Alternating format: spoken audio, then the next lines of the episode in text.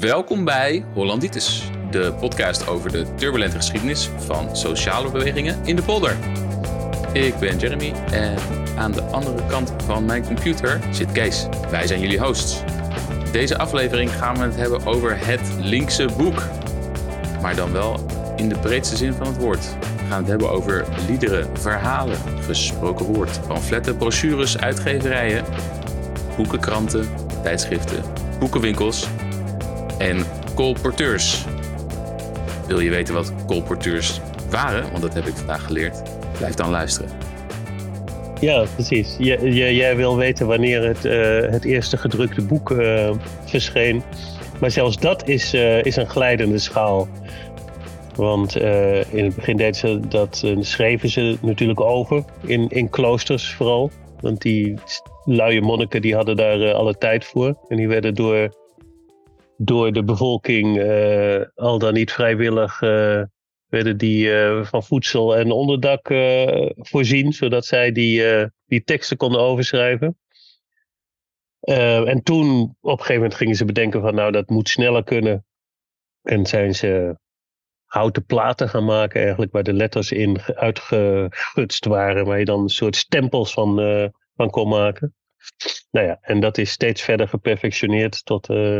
Maar daarvoor was natuurlijk ook al heel veel verschillende manieren van informatie doorgeven aan elkaar en helemaal. En in den beginnen, toen we met een berenvel om het kampvuur zaten, werd het natuurlijk verteld of gezongen.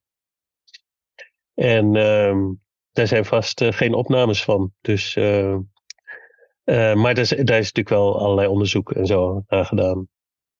Ontwikkeling van taal en... Dit hebben wij natuurlijk allemaal doorgelezen, uitgezocht en opzij geschoven, omdat we het over het linkse boek gingen hebben vandaag. Dus helaas kunnen we daar niks over vertellen. Maar de drukpers, dat was wel erg van belang. Zoals je zei, eerst waren het planken die werden uitgekerfd. Op een gegeven moment bedachten ze dat het een goed idee zou zijn om stukjes metaal allemaal losse letters aan elkaar vast te maken. En dan kan je die letters hergebruiken in plaats van dat je de hele tijd uit hout moet kerven. En dat is allemaal bedacht door een Nederlander, Laurens Janszoon Koster uit Haarlem. Want alle goede dingen die komen natuurlijk uit Nederland. Vonden ze in Haarlem. Bleek uiteindelijk toch dat iemand anders het eerder gedaan had. Ja, dat soort dingen moet je natuurlijk nooit kapot checken. Maar toen ik naar de middelbare school ging, en dat is heel lang geleden, toen was al het vermoeden dat het misschien op meerdere plekken tegelijk in de wereld uitgevonden was. Dat was al een manier om het enigszins te nuanceren. Op school in Haarlem werd het verhaal heel anders verteld op een of andere manier. Ondertussen is het wel een beetje aanvaard dat ergens in Duitsland 1452 wordt zelfs een jaar opgeplakt, de heer Gutenberg daarmee gestart is. Ja.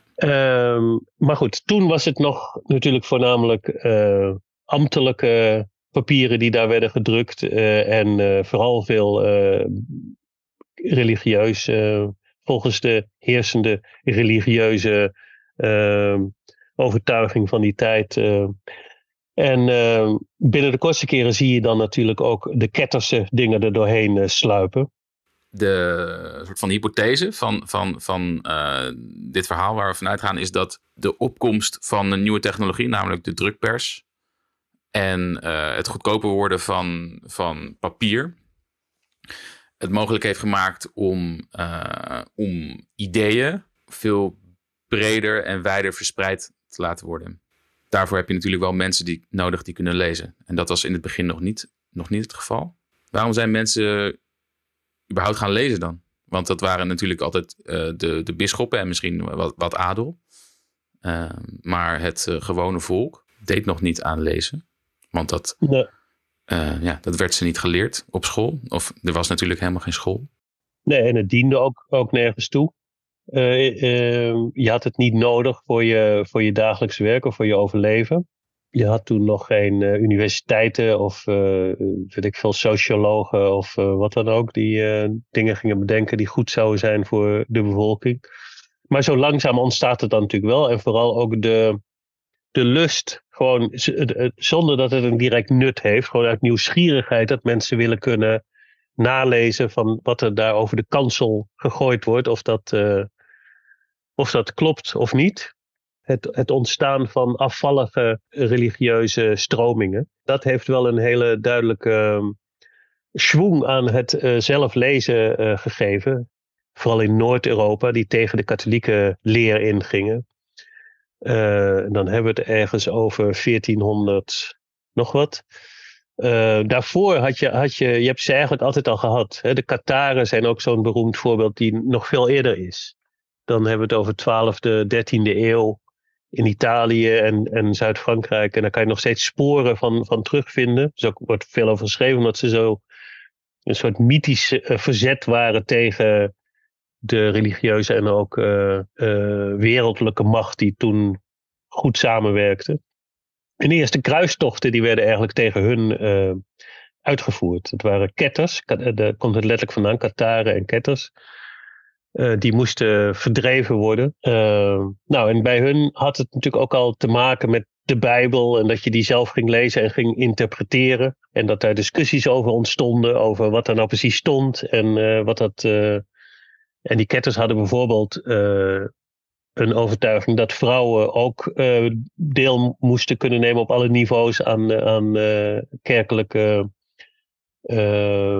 rituelen en zo. Dus dat wat bij de katholieke kerk nog steeds kennelijk een enorm probleem is. Dus ja, dat soort ontwikkelingen die ontstonden later in Noord-Europa in de vorm van de eerste protestantse afsplitsingen rond Maarten Luther en Calvijn en zo. En daaromheen heb je ook hele sociale verbanden van mensen die in opstand komen tegen de bisschoppen die dat wouden verbieden. Ook vaak boerenbewegingen, dus ook laten we zeggen, inkomen en werk wordt daarin meegenomen. Ja, want wat is dan de relatie tussen die boekdrukkunst en deze bewegingen? Nou, een van de ideeën daarover is dat omdat het mogelijk werd om geschreven tekst relatief goedkoop en gemakkelijk te reproduceren, gecombineerd met het feit dat er een soort van anti-autoritaire stroming was onder christenen om zelf een relatie tot God te creëren door dan dus zelf die Bijbel te lezen in plaats van de tussenpersoon van de kerk of de tussenpersoon van de bisschop of wat dan ook te hebben, ontstond er ook steeds meer geletterdheid onder deze bewegingen. Dus mensen konden lezen, mensen konden hun eigen ideeën vormen over wat er in de Bijbel stond. Was natuurlijk vrij belangrijk in die tijd. Ja, je had het over een boerenopstand. Hoe dat precies met elkaar samenhangt, dat laten we even in het midden. Dat weten we ook te weinig van. Er zijn vast mensen die daar wel iets over weten. Die mogen contact met ons opnemen. Maar in ieder geval zie je een samenvallen in tijd van dat die protestantse bewegingen ontstaan en boerenopstanden. En bijvoorbeeld in Duitsland heb je Thomas Münzer als leider van opstandige boeren. Je had toen een beweging van de wederdopers die, de woord zegt het al, die vonden dat onzin om mensen automatisch lid van de kerk te maken. En zeker van de katholieke kerk, die vonden dat moest een beslissing zijn van volwassen mensen zelf. En daarom moest je pas gedoopt worden als je volwassen was. En als je een bewuste keus maakte om je aan God te onderwerpen. Of hoe ze dat dan ook noemden. Born again. Ben je dan toch? Yeah. Of is dat weer anders? Nou ja, ik weet niet. Dat is weer wat anders. Vooral omdat het zo geladen is natuurlijk met Amerikaanse idioten die dat aanhangen. Maar het zal zeker daar weer een voortvloeisel van zijn. Het waren vast Nederlanders die dat daar in Amerika hebben geïmplementeerd. Een paar honderd jaar geleden. Dat zou goed kunnen. Daar achten we ze zeker toe in staat. Maar in ieder geval die wederdopers, die werden overal. Dat waren eigenlijk een soort uber-radicale afsplitsingen. Die nog veel verder gingen dan Luther en zijn volgelingen. En wanneer was dit? En waar zaten die wederdopers? Nou, die zaten in Duitsland. In de 16e eeuw, namelijk 1535, in Utrecht. Ja, dus begin 1500 kwam Luther met zijn stellingen over dat het katholicisme het allemaal bij het verkeerde eind had. En dat ze hem moesten gaan volgen. En die schreef hij allemaal op en hamerde die tegen de deur van de kerk. Zo gaat het verhaal. En ja. Dat werd dan ook, die kritieken, die werden ook dan ook wijdverspreid onder zijn volgelingen. Ja, en het is eigenlijk ongelooflijk snel gegaan. Als je bedenkt dat de boekdrukkunst in 1452 gecoind werd door meneer Gutenberg. En dit is 50 jaar later. Dus 1505 zijn ze al in staat dat soort teksten dan gedrukt te verspreiden. Nou ja, en die wederdopers die namen het allemaal wat al te letterlijk en die gingen naakt door de straten lopen. Zoals Jezus dat gewild heeft. Precies, en die kondigden het koninkrijk Gods af en alle wereldlijke heersers die moesten voor hun leven rennen. Ze verjaagden de bisschop uit Münster.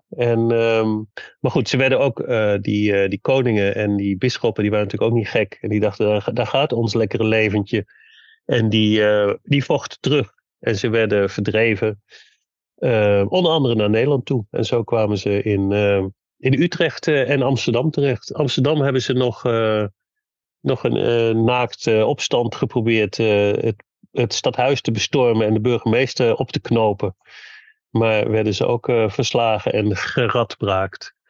En we kwamen een mooi stukje tegen. Wat ik even zal voorlezen. Het is uit... geschiedenis. Hoe zag onze wereld er vroeger uit en wat gebeurde er toen? Online te vinden. Het gaat over de wederdopers in Amsterdam. De wederdopers hadden ook een hekel aan de overheid. Ze weigerden een eed af te leggen en wilden niet in staatsdienst treden. Het waren een soort totaalweigeraars eigenlijk.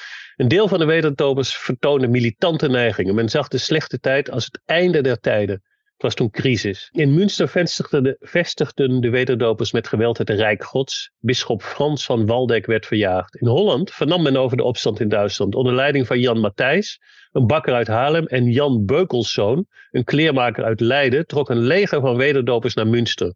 Honderden wederdopers scheepten zich in, maar hun vloot werd in Overijssel tegengehouden. In Leiden werd ook een groep gearresteerd, maar de grootste bedreiging voor de gevestigde orde vormde een groep opstandelingen in Friesland. Het zal ook een keer niet zo zijn. Jan van Geel verzamelde zijn aanhangers in februari 1535 bij Tsum.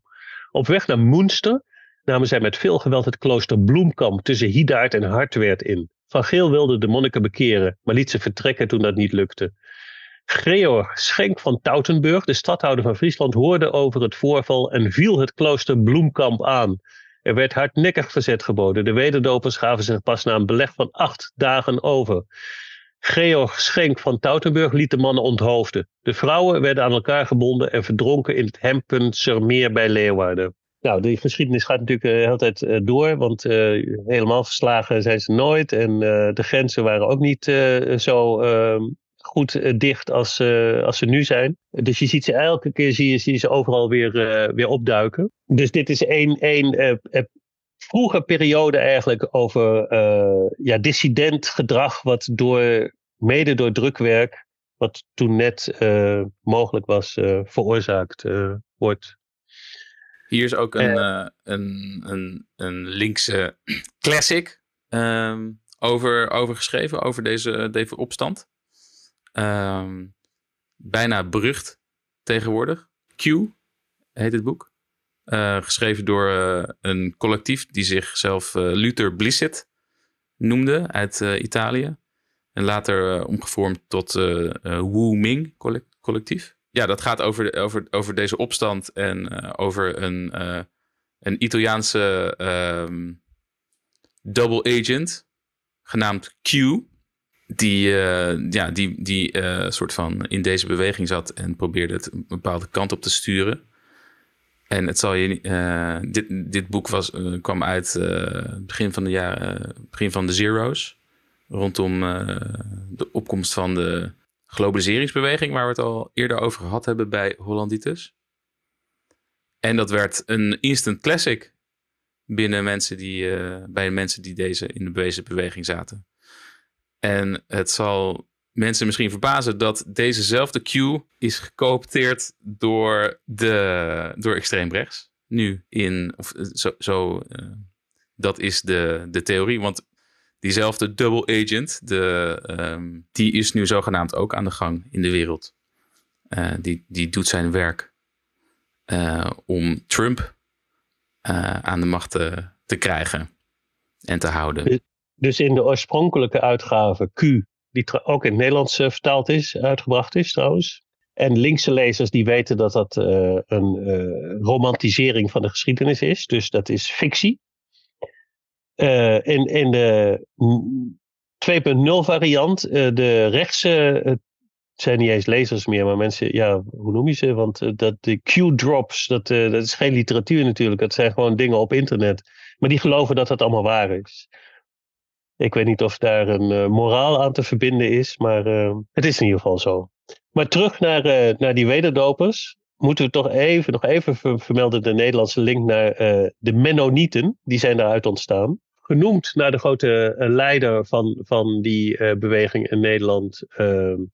Priester Menno Simons uit het Friese Witmarsum. Die zich bekeerde tot de wederdopers. En je hebt nog steeds Mennonieten overal op de wereld. Dat zijn voor een groot deel mensen die, omdat ze het in Nederland toch niet uit konden houden in die late middeleeuwen.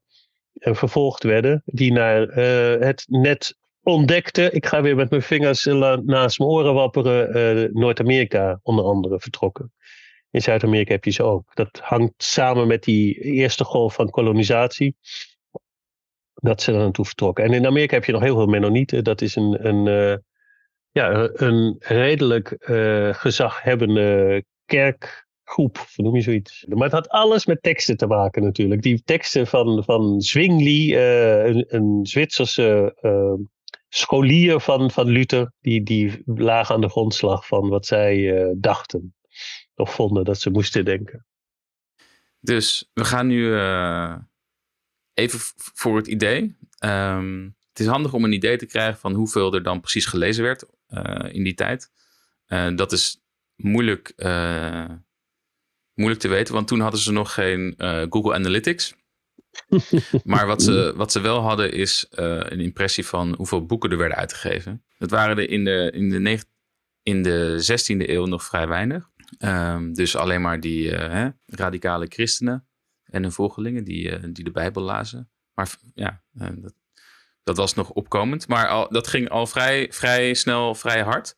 In de 17e eeuw waren het er al 200 miljoen boeken in Europa gaat dit over. Dit is natuurlijk een erg eurocentrisch verhaal rondom de opkomst van het linkse boek in Nederland. In de 18e eeuw zaten we dan alweer bijna op 600 miljoen.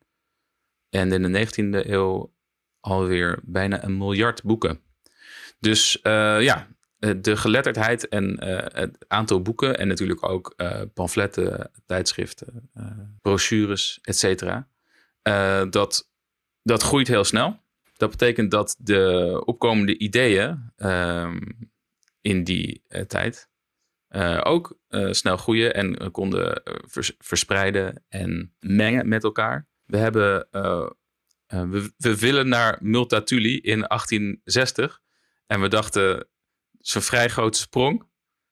Dus we nemen voor elke eeuw nemen we eventjes 1 relevante, belangrijke, in Nederland gevestigde denker.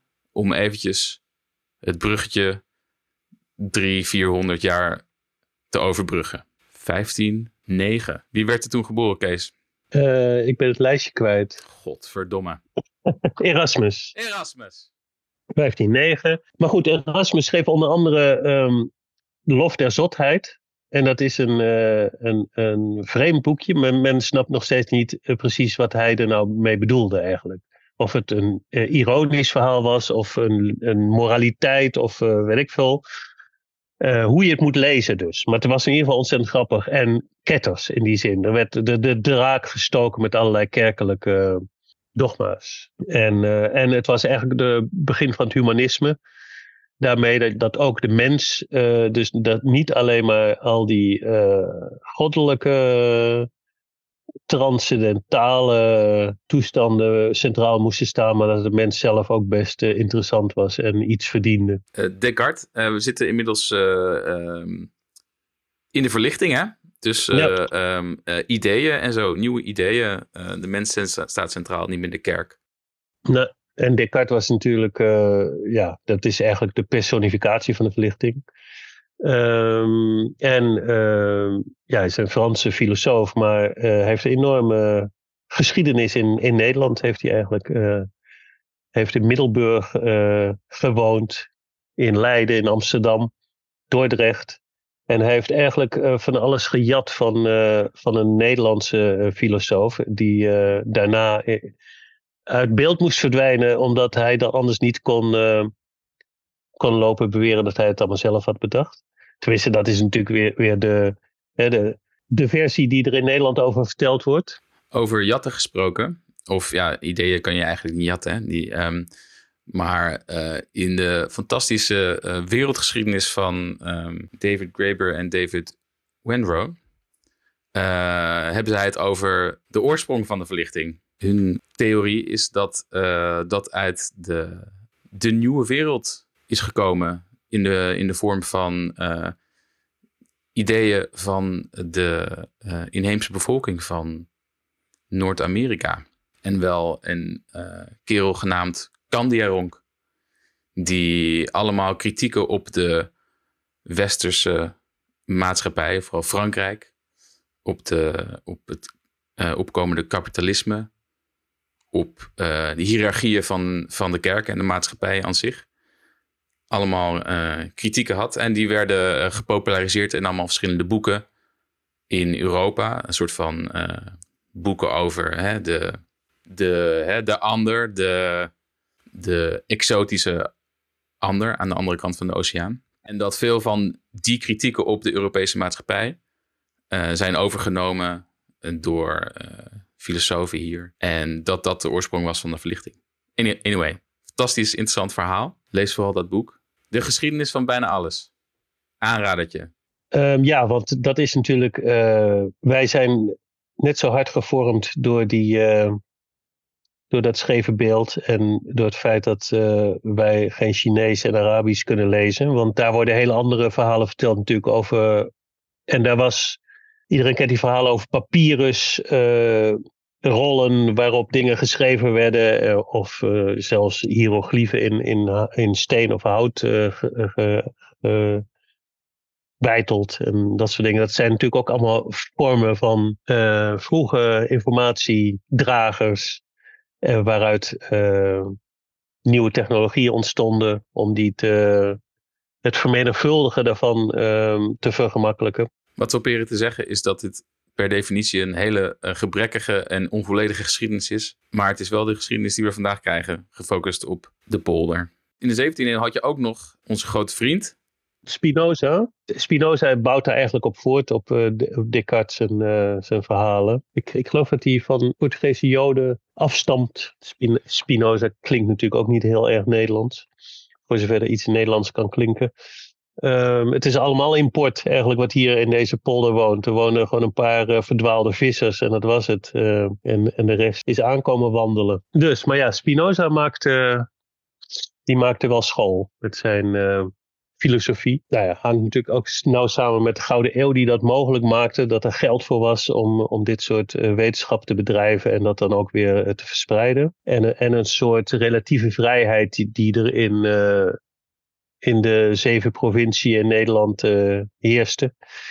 En een steun aan verzet tegen de katholieke belagers die uit Spanje of Frankrijk aankwamen zetten. Maar in ieder geval, het gebeurde toch maar. Er werden nieuwe ideeën geventileerd en uitgebracht. Dan ontstaat de verlichting en de romantiek. En het woord zegt het al, de roman heeft alles met de romantiek te maken. Dus toen liep het pas helemaal uit de hand met boeken schrijven en lezen. Niet meer helemaal beheerst door de kerk of de autoriteit.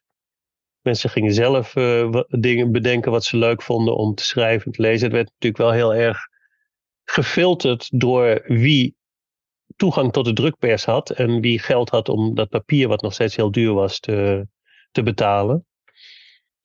En vervolgens wie dat dan kon kopen. En boekwinkels waren er nog niet, echt. Het waren de drukkerijen eigenlijk die ook de boeken... En dan verder had je markten waar dan wel boeken te koop waren. Ja, in deel 2 van deze aflevering gaan we uitgebreid praten over die technologieën, over de gatekeepers, de materiële verhoudingen. Wie kon er schrijven, wie kon er lezen, wie bepaalde er wat er geschreven en gelezen werd, al die dingen. Want dat is natuurlijk super interessant en belangrijk voor de ideeën die er verspreiden. Op dit moment net zo als, of misschien wel meer, als vroeger met moderne technologieën. Dus gaan we het allemaal nog over hebben. Maar in de 18e eeuw wilden we nog twee mensen uitlichten. Aagje Deken en Betje Wolf, die schreven een prachtig boek, wat ook nog steeds leverbaar is. En in feministische kringen nog steeds gewaardeerd wordt. Misschien daarbuiten ook wel. Sarah Burgerhart heet dat. En dat is een boek uit 1782. En dat was wat het vernieuwende aan dat boek onder andere was, behalve dat het leuk geschreven is. Dus je leest het echt voor je lol. In tegenstelling tot al die moeilijke traktaten van Spinoza of Descartes. Was dat het over een vrijgevochten vrouw ging. Een wees, dus niet voor niks. Hebben ze het zo geframed. Want die had natuurlijk, die moest wel een eigen pad gaan zoeken. Maar daar gaat het boek over. Een vrouw die kiest voor een leven wat niet in de gebaande paden begaat. Ze trouwt bewust niet met een rijke vent, maar met iemand waar ze echt van houdt. En nou ja, ze is nog steeds trouwen, maar wel naar haar eigen keuze. En dat was een boek wat was echt een bestseller in die tijd. En die tweede was Multatuli, neem ik aan. Ja, precies, want daar hebben we het al uitgebreid over gehad in 1860. Werd het uitgebracht en had natuurlijk ook alles te maken met de beginnende antikoloniale sentimenten in Nederland. Of in ieder geval Multatuli had die en wilde die graag aanwakkeren. Via Max Havelaar, toch? Ja. Oh ja, hadden we nog niet genoemd, ja. Nou ja, Max Havelaar is misschien wel het meest bejubelde en beschreven boek in de Nederlandse literatuur. En dat het al zo vroeg eigenlijk gepiekt heeft, zegt misschien ook iets over de rest van de literatuur. Maar het was een bijzondere gebeurtenis. En Eduard Douwes Dekker, de schrijver, was ook een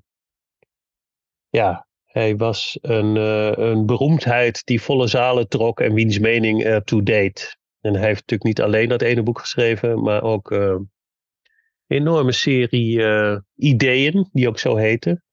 En hij was atheïst en feminist en lichtelijk socialist, want dat moest toen allemaal nog beginnen eigenlijk. Ja, en we hebben het in onze aflevering over de solidariteitsbewegingen in deel 1. Hebben we het uitgebreid over dit boek, over Eduard Douwes Dekker en interessante verhalen daarover. Dus luister dat vooral nog even na als je dat nog niet gedaan had. Het gaat ook over de Nederlandse solidariteitsbewegingen met de Nederlandse koloniën in dit geval dan in Indonesië. Dus we zijn nu in vogelvlucht door een aantal eeuwen heen gegaan met een aantal interessante denkers, schrijvers die we eruit gepikt hebben om niet in één keer naar de 19e eeuw toe te gaan, want het zou toch vrij gek zijn voor een geschiedenispodcast. Want dat zijn we toch wel een beetje. Om zo snel door de geschiedenis heen te schieten.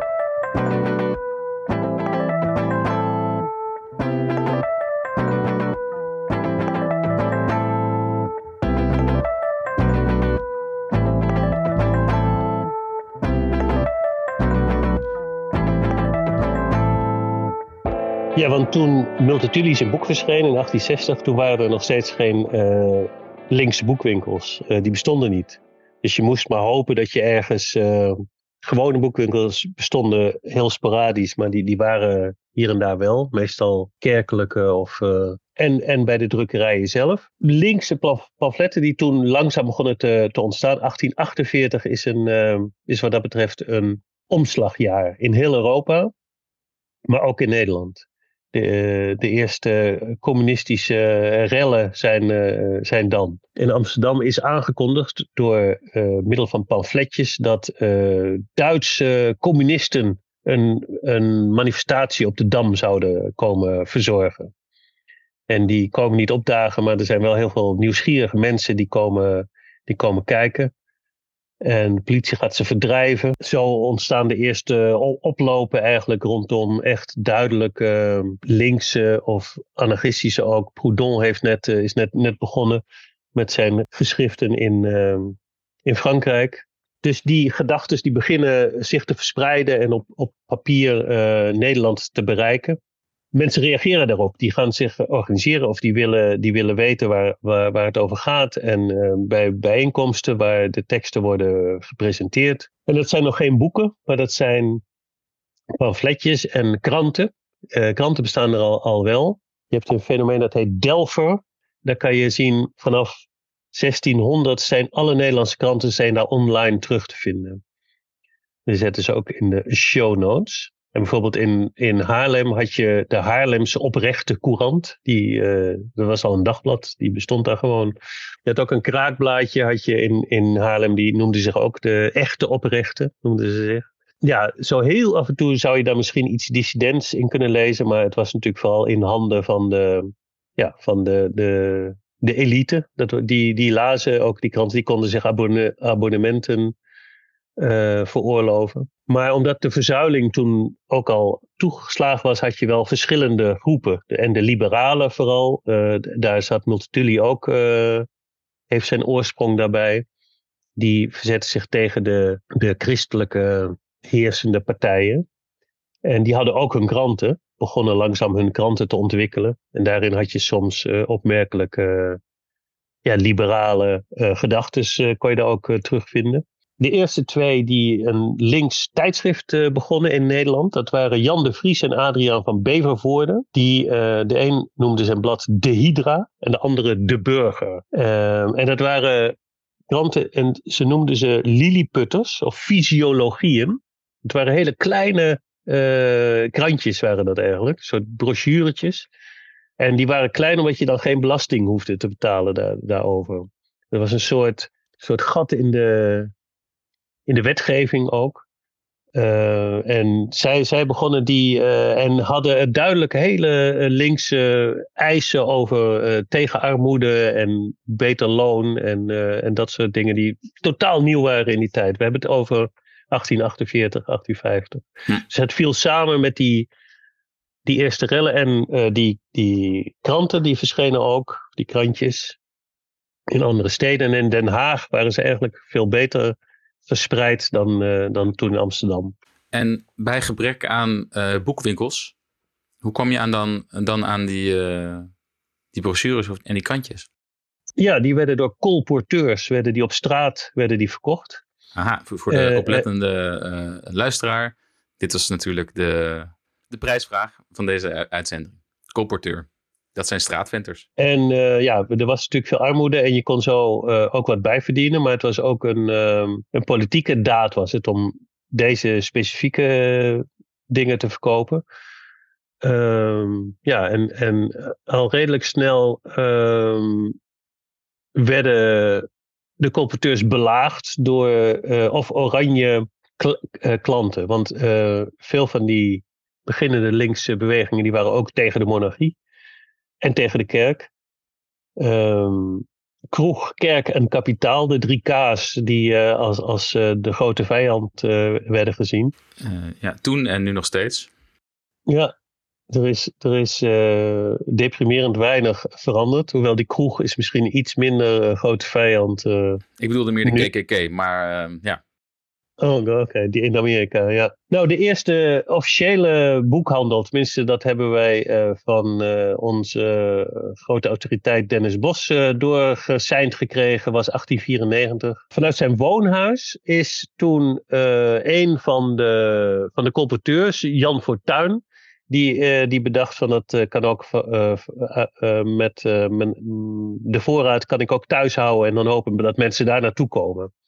En dat werd de eerste linkse boekwinkel. Maar dat gaf hem ook meteen, maakte hem ook meteen duidelijk hoe kwetsbaar je dan bent. Want in de Jordaan was een gang war tussen de oranje klanten en de anarchisten die was bezig. En zijn woonhuis werd dan ook aangevallen. Omdat ze anti-monarchistische pamfletten ook verkochten. En de ruiten gingen in. Dus dat is het nadeel van het vestigen van een boekwinkel. Maar het was wel de eerste van velen. Daarna zie je ze overal op doemen. En dan beginnen ook de eerste linkse uitgeverijen. En de eerste linkse kranten. Dus de anarchisten hadden Recht voor Allen. De sociaaldemocraten die begonnen Het Volk. En de communisten die waren zoals gewoonlijk veel later. Die gingen Het Volksdagblad, wat later de Waarheid werd. Maar dat was pas in de jaren 1920. Ja, dus Recht voor Allen, de Vrije Socialist, dit waren kantjes die eind van de 19e eeuw ontstonden. En de Sociaaldemocraten begonnen met de Arbeidspers, dus een uitgeverij en een aanpalende dagblad. En er was natuurlijk een gezonde strijd tussen de wat wildere anarchisten en de Sociaaldemocraten. Daar hebben we vaker over verteld. Soms ook ontaarden in onsmakelijke vechtpartijen onderling. Ja, en die Recht voor Allen, dat ontstond in 1879 en eindigde in 1900. Dat was het weekblad van de Sociaal-Democratische Bond. En in 1898... ontstond de Vrije Socialist, waar ik het net over had. En dat heeft nog heel lang doorgesudderd. Ja. Waar komt dat blad vandaan? Van wie was die Vrije Socialist? Ja, dat was de voortzetting eigenlijk van Recht voor Allen. En Vrije Socialist werd door dominee Nieuwenhuis gerund. En nadat hij doodging werd het overgenomen door Gerhard Rijnders. Gerhard Rijnders is eigenlijk de grootste uitgever die heeft de meeste radicaal linkse boeken in Nederland uitgegeven. Hij had een soort imperium, hoewel hij voortdurend failliet ging en er dus nooit echt heel rijk van is geworden in drukwerk. En deed dat vanuit een lokaal wat ook nog steeds bestaat aan het Haarlemmerplein in Amsterdam, de Rode Bioscoop. Die had hij ooit opgericht om inderdaad films te laten zien. Hij had het idee dat er ook linkse films bestonden die vertoond moesten worden. Daar is hij al snel weer mee opgehouden. Maar het is nu nog steeds een theatertje waar nog van alles en nog wat vertoond wordt. Maar... En toen was dat ook nog de Rode Bibliotheek. Ja, en Rijnders is toen die Rode Bibliotheek begonnen. In 1913, vanuit... oorspronkelijk heette die de Bibliotheek voor Ontspanning en Ontwikkeling. En daar zijn iets van 380 boeken en brochures uitgegeven. Totdat dat in 1934 echt failliet ging. En of Rijnders doodging, dat weet ik niet meer precies. En het werkte in die tijd met abonnementen. Dus je kon op series, of een jaar lang, kon je boeken krijgen tegen een bepaalde prijs. En dan moest je maar hopen dat die boeken ook uitkwamen. Je betaalde vooruit en dan kreeg je ze toegestuurd. Wat voor mensen hadden abonnementen op die Rode Bibliotheek? En wie kochten die brochures? Wat voor type waren dat? Dat waren vooral de leden van de Sociaal-Democratische Bond en aanverwante organisaties. De antimilitaristische vereniging, vrijdenkers, waar ook Multatuli bij betrokken was geweest bij het oprichten daarvan. Dus ja, de linkse subcultuur natuurlijk, voor zover ze geld hadden. Want er was natuurlijk, het is altijd een ingewikkelde doelgroep geweest. Arme mensen. Om daar boeken voor te maken, want die kunnen ze per definitie niet betalen eigenlijk.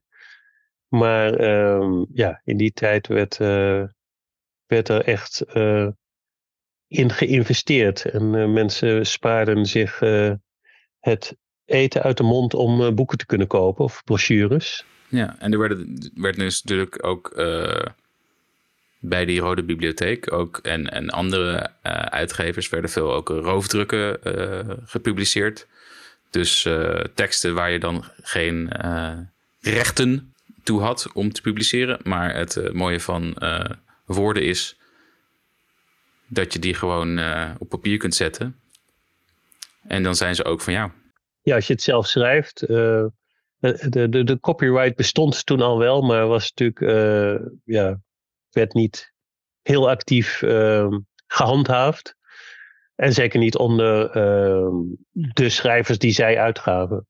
Maar het grootste gedeelte werd vertaald. Het waren de grote namen uit de anarchistische literatuur en non-fictie die daaruit kwamen. Wat misschien interessant is om even te noemen, omdat we vanuit ons huidige idee over wie boeken lezen, wie bezig zijn met een soort van rijk intellectueel leven, dat lijkt tegenwoordig toch een beetje een elitair, of een soort van links-elitair gebeuren te zijn. Maar dat was dus vroeger echt wel heel, heel anders. Het waren gewone arbeiders die een rijk intellectueel leven hadden. En waar literatuur, lezen, poëzie, zeg maar de televisie van nu. Interessant boek, dan niet over Nederland, maar over dit fenomeen was The Intellectual Life of the British Working Classes, geschreven door Jonathan Rose. Is een fascinerend onderzoek over dit fenomeen. Ja, besef je even wat een echte working class beweging was. Van allemaal intellectuele arbeiders. Chomsky schrijft hier ook altijd, Noam Chomsky uit de VS schrijft hier ook altijd interessant over een levendige intellectuele cultuur op de straten van New York, waar hij was opgegroeid. Waar hij bij de colporteurs, de Joodse emigrees uit veel Duitsland, opgroeide en discussies voerde over de wereld en over radicale ideeën. En heel anders zoals dat nu gaat. Ja, gebeurt er veel. Hè, dat ideeën verspreiden zich via universiteiten, via dat soort van meer elitaire instituten. Maar dat is niet altijd zo geweest. Nee, er werd toen ook heel erg op gewezen dat belangrijk was om je te ontwikkelen. En juist omdat ze wisten dat je niet snel dat geprivilegieerde leventje van de elite of aan de universiteit of zoiets zou kunnen genieten, werd het tot de taak van de beweging gezien om die informatie te leveren in de vorm van boeken. En het was ook een sociaal gebeuren. Er werd over gepraat, er waren leeskringen of de schrijver kwam een verhaal houden in een zaal. En die teksten werden dan later weer uitgebracht en kon je nalezen. En zo iemand als Rudolf Rocco ook, die zo'n Duits-Britse historicus, filosoof, hoe noem je zo iemand? Anarchistische denker eigenlijk. Ja, die beschrijft ook hoe begin van 1900 in Londen het grootste gedeelte van hun leven bestond eruit om een soort lessen te geven in, ja, dat kon ook zijn over de geschiedenis van het Romeinse Rijk of zo.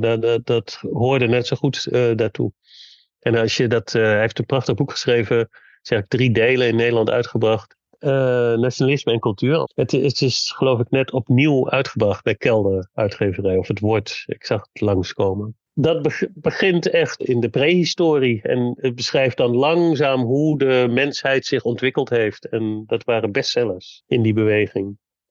Ik moet ook denken aan de opkomst van de anarchistische beweging in Spanje. Wat ook een gebeuren was dat niet alleen gefocust was in de grote steden, maar juist in kleine dorpen waar een soort van rondreizende propagandisten de dorpen ingingen en anarchistische ideeën over vegetarisme en klassenverhoudingen gingen verkondigen. Geschiedenis, over cultuur, over alles en nog wat. En die levendige intellectuele werelden creëerde voor mensen die voorheen daarvan uitgesloten waren. Dus dat is heel interessant, vind ik. Hoe die radicale ideeën en een soort van überhaupt intellectuele ontwikkeling heel erg hand in hand met elkaar gingen. Ja, je moet natuurlijk ook bedenken dat er in die tijd weinig ander vermaak was. Het was natuurlijk wel, was een beetje theater en zang en dans. Het wiel moest ook nog uitgevonden worden. Ze hadden niks te doen, dus ze gingen maar boeken lezen. Ja, en ik bedoel zo'n... Als er iemand, een spreker kwam en dan was dat een gebeurtenis in een dorp, weet ik veel wat, in Drenthe, dan was ook een verzetje. En natuurlijk alle toestanden eromheen. Het sociale gebeuren van de bijeenkomst was minstens zo belangrijk als de inhoud zelf. Maar toch, die inhoud telde ook. Men had het erover. Ja. En over gebeurtenissen gesproken. En er is ook nog het een en ander gebeurd rondom die Rode Bibliotheek, als ik het goed begrijp. Nou, vooral die Gerhard Rijnders, ik denk dat je dat bedoelt. Die vertaalde zich helemaal suf. Die heeft van die 308 boeken, heeft hij volgens mij de helft heeft hij zelf vertaald. In die 20 jaar dat het bestond. En ook nog zelf geschreven. En dan moest hij ook nog verkopen en weet ik veel. Maar hij heeft ook nog een partij opgericht. Toen, de eerste verkiezingen. Ja, de verkiezingen waren natuurlijk al een tijdje gaande. Maar ze begonnen zich steeds meer te ergeren aan die sociaaldemocraten. Die gingen lopen uit de venten dat hun organisatie toch echt de oplossing had. In die vorm van parlementaire politiek. En dat je netjes moest gaan gedragen. En op moest komen draven om de verkiezingscampagne te helpen. En Gerhard Rijnders heeft toen de Rapalje-partij opgericht. Samen met een paar anderen. Maar hij was wel, laten we zeggen, de aanstichter daarvan. En dat was eigenlijk een soort parodie op een politieke partij was dat. In Nederland was dat uniek. 5 maart 1991, ik zag het precieze jaar waarin hij... en deed dat in 1925 mee aan de verkiezingen. En ze hadden een bekende anarchistische colporteur. Die heette Bertus Zuurbier. Die stond verkiesbaar. Maar vooral een wereldberoemde zwerver. Die heette Hadje me maar. En dat was... in het Vondelpark zat hij altijd dronken op een bank. En daar kende iedereen hem van. Mensen lastig te vallen. Die op zondag was een van de uitjes in Amsterdam was gaan wandelen in het Vondelpark. En dan had je me maar zitten. En die werd lijsttrekker van die partij. En tot hun stomme verbazing wonnen ze ook nog 2 zetels. En had je me maar is nooit verschenen als gemeenteraadslid. Want die interesseerde het echt helemaal niks.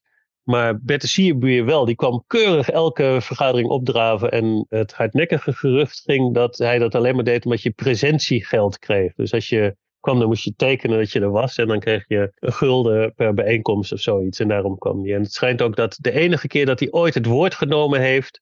was toen in de gemeenteraad voorgesteld werd om het presentiegeld te verlagen. Dat dus wat betreft de Rapalje-partij. De Rapalje-partij is trouwens later...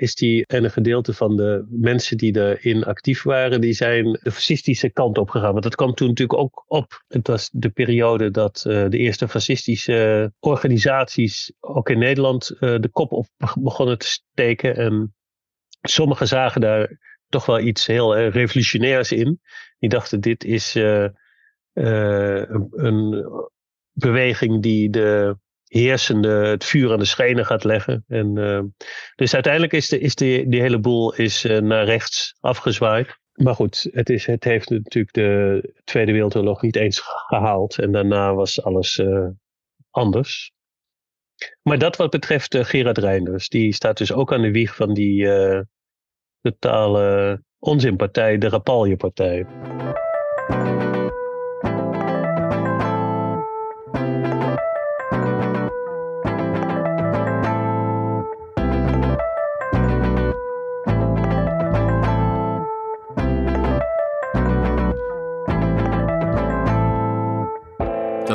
De arbeiderspers en de communistische antifascistische periode.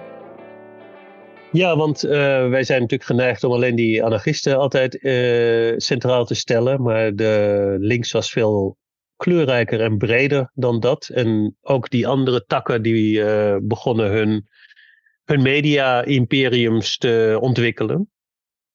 Nou, de Sociaaldemocraten hebben het al over gehad, maar die hadden het volk en een uitgeverij, de arbeiderspers. Ja, en zoals we al noemden in onze eerdere aflevering over radicale arbeidsstrijd, de Sociaaldemocraten van toen waren wel heel iets anders als PvdA, zeg maar.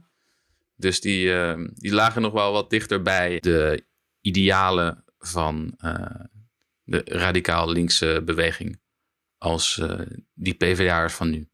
Ja, maar dat ging al redelijk snel, ging dat die kant op. Het was en de zieners onder de anarchisten, die hadden dat ook al vanaf het begin door. Dat een doodlopende weg zou zijn om het parlementaire kant op te gaan. Ik weet niet of we het de vorige keer verbeeld hebben hoe zij bij de aankondiging dat er in 1894 een sociaal-democratische partij was opgericht in gebouw Constantia. Mm-hmm. Het houden verteld, ja. Bloedend van het podium af moesten vluchten. En dat was natuurlijk tekenend voor de verhoudingen die er tussen die kampen bestond. Tussen de communisten en de anarchisten was het, denk ik, uiteindelijk komen ze toch een beetje uit dezelfde stroming voor. De Sociaaldemocraten trouwens ook. Daarna is het in alle kanten op gewaaierd. Maar in ieder geval met de oprichting van de communistische partij, van Holland heette dat toen nog, CPH, gingen zij natuurlijk ook hun eigen krantjes en hun eigen boeken en plaatjes en zo drukken en proberen te venten. En een van de belangrijkste personen daarbij was Henriette Roland-Holst, die ook oprichter was, medeoprichter van de Communistische Partij, maar vooral ook een ook in Nederland gerenommeerde dichteres en schrijfster. Dus die werd wel voor volgenomen. Zij hadden ook een dagblad, later is dat De Waarheid gaan heten. De voorloper heet Het Volksdagblad van Nederland. En een uitgeverij die Pegasus heette. En die op een gegeven moment ook winkels in het land had. We hebben het dan over eind jaren 20. Hadden ze een winkel in de Leidse straat, redelijk chic in Amsterdam. Wat ook aangaf dat ze toch een beetje gearriveerd begonnen te worden. Of laten we zeggen, richting mainstream aan het gaan waren. De ruiten werden niet meer ingegooid door de orangisten. Nee, kennelijk niet. In ieder geval daar niet. En Pegasus bestaat nog steeds als uitgeverij en als boekhandel. Hoewel ze tegenwoordig zijn gespecialiseerd in Slavische en Russische literatuur of zoiets. Ze geven nauwelijks meer politiek werk uit. Een keer was ik, omdat een vriend van mij een boek uitgaf, tot mijn stomme verbazing stond ik midden tussen de fascisten daar. Want die uitgeverij De Blauwe Tijger, die allerlei extreemrechts katholieke zooi aan het uitgeven zijn, die hadden ook iets over Rusland uitgegeven daar. En waren er ook gewoon bij. Dus zo zie je hoe de ontwikkeling uiteindelijk ertoe geleid heeft dat alles weer bij elkaar, die in ieder geval in die kringen komt. Maar dit was eigenlijk om het plaatje compleet te maken. Je hebt natuurlijk meer bloedgroepen. De Maoïsten die komen pas na de Tweede Wereldoorlog. Maar toen had je ook al een trotskistische afsplitsing van de... Dat kwam al in wanneer is Trotsky vertrokken uit Moskou 34 of zo. Maar dit waren wel de belangrijkste. En er waren natuurlijk lokaal waren er ook allerlei kleinere bladen, tijdschriften. Veel meer dan nu eigenlijk begonnen te ontstaan. En de eerste radio, maar daar gaat het nou niet over. Dit was natuurlijk de periode voor de Tweede Wereldoorlog. Er was ook een antifascistische beweging in Nederland. Wat voor literatuur hadden zij? Waren dat dezelfde krantjes en bladen als die van de communisten toen en de sociaaldemocraten? Ja, en de anarchisten die hadden ook duidelijk het antifascisme goed op de radar staan. Er werd veel gewaarschuwd voor wat er in Duitsland zich aan het ontwikkelen waren. Er kwamen natuurlijk golven vluchtelingen uit Duitsland naar Nederland toe. Dat waren ook voor een deel linkse schrijvers. En er ontstond zelfs een hele exilliteratuur. Dus de boeken die in Duitsland niet meer uitgegeven konden worden in het Duits, die dan in Nederland onderdak vonden en hier gedrukt werden. Ik weet niet of er een aparte antifascistische uitgeverij? Volgens mij niet. Volgens mij konden die allemaal bij die bestaande linkse clubs konden ze hun dingen uitgeven. Maar het is natuurlijk wel comité van waakzaamheid. En ja, we naderen nu de Tweede Wereldoorlog. Toen er enorme discussies waren over hoe gevaarlijk het fascisme wel of niet was. En in hoeverre je daar op moest voorbereiden of niet. Ja, dat is waar we het volgende keer over gaan hebben. Volgende aflevering hebben we het over de Tweede Wereldoorlog. Je weet misschien dat veel van de kranten die we vandaag de dag nog hebben, die zijn ontstaan als verzetskranten tijdens de Tweede Wereldoorlog. We gaan het ook hebben over het hoogtepunt van het linkse boek. De jaren 70, jaren 80, de kraakbeweging. Waarin er tal van boekwinkels floreerden. En deze zijn ook langzaam weer verloren gegaan. We gaan het ook hebben over wat meer abstracte aspecten van het linkse boek. En linkse ideeën en media en technologie. We willen het hebben over waar we het eerst over hadden. Over de gatekeepers. Hè?